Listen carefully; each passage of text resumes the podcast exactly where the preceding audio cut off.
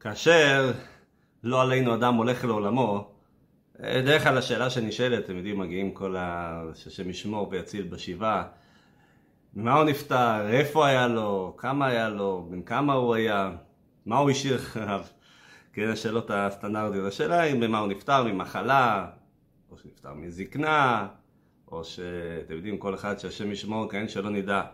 אבל השאלה, את השאלה האמיתית כולם מפספסים. השאלה האמיתית היא, למה הוא נפטר? לא איך הוא נפטר, כיצד הוא נפטר ומתי הוא נפטר, אלא השאלה היא למה? למה נגזר בכלל שאנשים צריכים, אתם יודעים, להגיע לשלב הכל כך עצוב וכל כך אה, מכאיב וכל כך אה, קשה וכל כך הכל בחיים, השלב הזה של הפטירה, למה בכלל הגענו למצב הזה? למה אנחנו נמצאים כל כך הרבה שנים במצב שבו אדם באיזשהו שלב צריך לקפל ולהחזיר ציוד? אז כמו כל דבר, יש בתורה, בפרט בפרשה שלנו, נמצאת התשובה. מהי התשובה? שאלה כואבת מאוד. התשובה היא, צריך להישאל גם בשאלה, כן? יש שאלות שצריכות להישאל, שאלה רטורית כזו, למה? שקשה ליהודי צריך לשאול למה, או עד מתי. אומרים לך, לא, נלמד יותר תורה, נקיים יותר מצוות, נסיים את הגלות. אבל זו שאלה שצריכה להישאל כל עוד שאנחנו לא מקבלים את התשובה. התשובה היא כמובן רק בביאת המשיח, בתחיית המתים, שהוא רוח אטומה אוויר מן הארץ, כבר לא יצר הרע, ולא מלאך המוות, ולא כל הדברים הגרועים האלה. אז התורה מלמדת אותנו, כמו שאמרנו, למה הוא נפטר, מאיזה סיבה, והתשובה נמצאת בכלל בפן הרוחני. אנחנו יודעים שהקדוש ברוך הוא ברא את העולם, ברא את העולם בחודש אלול, לכן חודש אלול הוא חודש כל כך אה, מיוחד, חודש הכנה לראש השנה, בראש השנה בעצם זה יום של בריאת העולם, זה היום השישי למעשה בראשית. וסיפור שקרה לפני כ-450 שנה, האריזל, רבי יצחק, לוריה, אשכנזי, גדול המקובלים שהיה בצרפת, בצפת, הספיד את גדול המקובלים של זמנו, שהוא בעצם אה, רוב תורת הקבלה, חלק נכבד מאוד בתורת הקבלה, מגיע ממנו רבי משה קורדברו, המכונה הרמק. בצפת הייתה קבוצה מאוד גדולה של מקובלים, הפיוט לך דודי אנחנו מכירים אחד מהמקובלים של צפת, רבי שלמה אלקבץ. ועוד ועוד, ובלוויה של רבי משה קורדברו הספידו, כמו שאמרנו, תלמידו האריזל, רבי יצחק קלורי האשכנזי, והוא ציטט בלוויה פסוק מהפרשה שלנו, פרשת כי תצא, שם כתוב וכי יהיה באיש, כן, כן, האריזל וזה רמק, כן, מכונה הרמק, וכי יהיה באיש חטא משפט מוות, והומת ותלית אותו הלץ. הדין אומר שאם הגענו חלילה למצב שבו אדם אחרי כל ההתראות וכל העדים וכל הדברים הגיע לגזר דין מוות, צריך לתלות אותו לפחות זמן מסוים על עץ, אסור להשאיר את הגוף שלו על העץ, כיוון שהאדם הוא, הוא דגם של אלוקים. ראשי מסביר שזה כמו תאומים, שאחד מהם היה מלך ואחד מהם נתפס להתעסק בדברים לא ראויים ותלו אותו, אז זה זה בושה למלך שרואים, כאילו רואים את הדמות שלו, מישהו שדומה לו, וכולנו הרי בצלם אלוקים ברא את האדם, אנחנו הרי מסמלים בנוכחות שלנו את הנוכחות של אלוקים, ממילא זה לא ראוי שהגוף של אדם, שהנבלה שלו תהיה על עץ. לכן באמת ביהדות מאוד מאוד מקפידים על הקטע של קבורה, קבורה שיהיה בצורה מכובדת וראויה, גם הפושעים, גם האנשים הכי נחותים, גם האנשים הכי גרועים כביכול, חלילה חס ושלום, גם הם זוכים לקבורה יהודית, אנשים ש... לא הקפידו על שום דבר, חוץ מנגיד ברית מילה או דברים כאלה, אבל קבורה יהודית, אה, משהו שכולם הקפידו עליו. הוא אומר ככה, מה זה חטא? חטא, מה פירוש המילה חטא? חטא זה חיסרון. זאת אומרת שאדם הוא חיסר משהו, הוא התנהג לא כמו שצריך, הוא חיסר, הוא הפסיד משהו, הוא גרם למשהו לא להיות כמו שצריך. אם התורה רומזת כאן שאדם שמת ויש חטא משפט מוות, זאת אומרת, אם אתה לא מוצא חסר חטא משפט מוות, חסר הסיבה למוות, למה מגיע לצדיק כל כך גדול, כמו, יודעים שיש כמה שהם היו בעטיו של נחש, כמה וכמה צדיקים שידעו עליהם שהם בעטיו של נחש, אז גם כן כאן הוא אומר, כיוון שאדם לא, לא חטא, אין שום סיבה שאתה יכול להצדיק את המוות שלו, ותלית אותו על עץ, מה הכוונה? תתלה את הפטירה שלו, מה הסיבה לכך שהאדם, אותו צדיק שאנחנו מדברים עליו, נגזר עליו גזר דין מוות, תלית אותו על זה בגלל הגזרה של חטא עץ הדעת, שמאז נגזרה מיתה על האדם. מאז ועד היום אנחנו סובלים. באמת, אדם הראשון הוא היה אמור להיות לנצח. אדם הוא דומה לעליון, אדמה לעליון. הוא היה אדם אה, ממש אה, פסגה של הבריאה, בלי החטאים, בלי כל הדברים האלה. אנחנו יודעים כולנו את הסיפור של חטא עץ הדעת, שעל ידי שהוא טעם, הקדוש ברוך הוא אמר לו לא לאכול מהעץ הזה.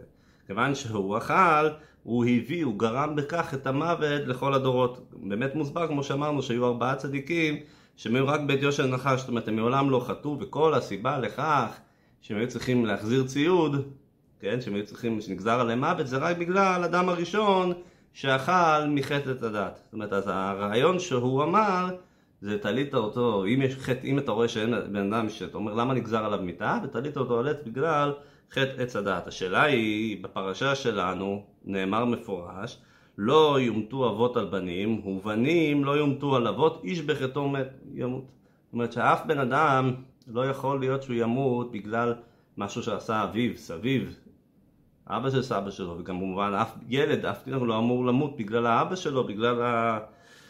איך יכול להיות שעל האדם נגזרה, נגזר דין מוות רק בגלל חטא כזה שנעשה לפני אלפי שנים? בסדר, נו, מאז נעשו הרבה מצוות, מאז נעשו הרבה חטאים, למה דווקא אנחנו, למה נגזר עלינו גזר דין מוות? אז התשובה היא שאנחנו נבין מה, מה זה חטא עץ הדעת, מה המהות. חטא עץ הדעת זה לא רק משהו טכני שאדם, הקדוש ברוך הוא אמר לו לא לאכול מעץ הזה, והוא כן אכל מעץ הזה, אלא מה קרה בחטא עץ הדעת? חטא עץ הדעת, הוא לא נתן לאדם חוכמה. אדם היה מספיק חכם, הוא לא היה צריך את החוכמה הזאת. הוא נתן לו, מה זה חטא הדעת? לדעת מה טוב ומה רע. אנחנו מסתכלים היום, כולנו מסתכלים על כל המודרניזציה, כל מה שהביא את תרבות המערב. מה השורש? מה הקלקול? מה הבעיה הגדולה? אתה יכול להתווכח על אה, האם גברים הם נשים, האם נשים הם גברים, והאם יש לאדם צריך להתחתן או לא צריך, אתה יכול להתחתן על דברים, אבל המהות של כל הדברים, השורש של הכל, זאת אומרת, הנקודת הפתיחה היא שאדם הוא אינדיבידואל, שאדם דואג רק לעצמו, לי מתחשק להתחתן ככה, לי לא מתחשק, מתחשק כי בכלל לא יתחתן, מתחתן, מתחשק וכן להביא ילדים. בסופו של דבר, הבעיה היא בהגדרה מהותית, עניינית, היא מאוד פשוטה. האם החברה, הסוסייטי, מה שלא יקרה, זה מה שצריך להיות השיקול של בן אדם, מה טוב לחברה, מה טוב לעולם, או אצל יהודי שומר תורה ומצוות, יהודי מאמין, כל יהודי הוא מאמין, מה הקדוש ברוך הוא רוצה ממני שאני אעשה, או שהדגש הוא מה טוב לי, מה נוח לי. פה נמצא, זה נקרא, פה נקרא פה טמון הכלב, כמו שאומרים, פה נמצא הנקודה, הנקודה הבעייתית בכל התרבות המערב הקולקלת. ואנחנו חלק מזה, מה הכוונה שאנחנו חלק מזה?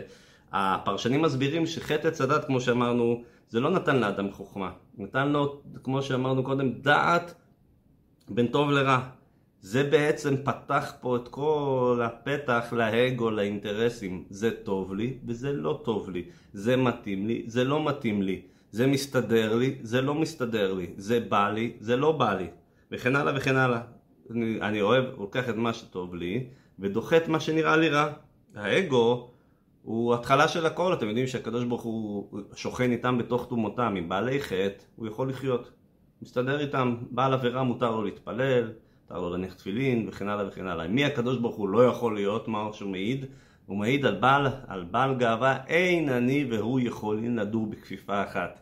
הדבר שהקדוש ברוך הוא הכי לא סובל, יכול להיות מישהו שהוא כולו מלא, כאילו מתנהג כמו צדיק, והוא מניח תפילין והוא קיים מצוות, אבל הוא כולו, איך שנקרא, מסריח מאגו, הוא מדיף כל הדבר הזה, הוא בעל גאווה, הקדוש ברוך הוא לא סובל את הדבר הזה. הוא אומר, אתה כאילו, אתה, מה זה בעל גאווה? אתה כולך פה, אז זאת אומרת, אין לך מקום בשבילי, אז אני לא יכול לגור איתך. נשמע קל ופשוט, אבל זה ה, זו הבעיה האמיתית. זאת אומרת, האגו הוא עושה ניתוק בין הקדוש ברוך הוא, וזה סוג של מוות רוחני. מהמוות הרוחני, השלב הבא, מה שמשתלשל מהמוות הרוחני זה מוות גשמי, כמו שאנחנו רואים שהגופים, כיוון שהגופים שלנו הם אגואיסטים, הגוף שלנו חושב רק על עצמו, חושב רק על אכילה, בשתייה, בשינה וכולי, ממילא בסופו של דבר הוא נכלא, כי הוא לא, אין בו טוב, אין בו טוב נצחי. בשונה מהנשמות שלנו, שהנשמות שלנו הן אך ורק טוב. ופה אנחנו, כמובן אנחנו יודעים, נמצא כל, כל הקונפליקט. כמו שספר התניא, עוד מעט מגיע חי אלול, יום ההולדת של בעל התניא. בפרט שהשנה זה שנת הקל, אנחנו עדיין יכולים, יש לנו עוד כמה שבועות. ראש השנה זה עוד שלושה...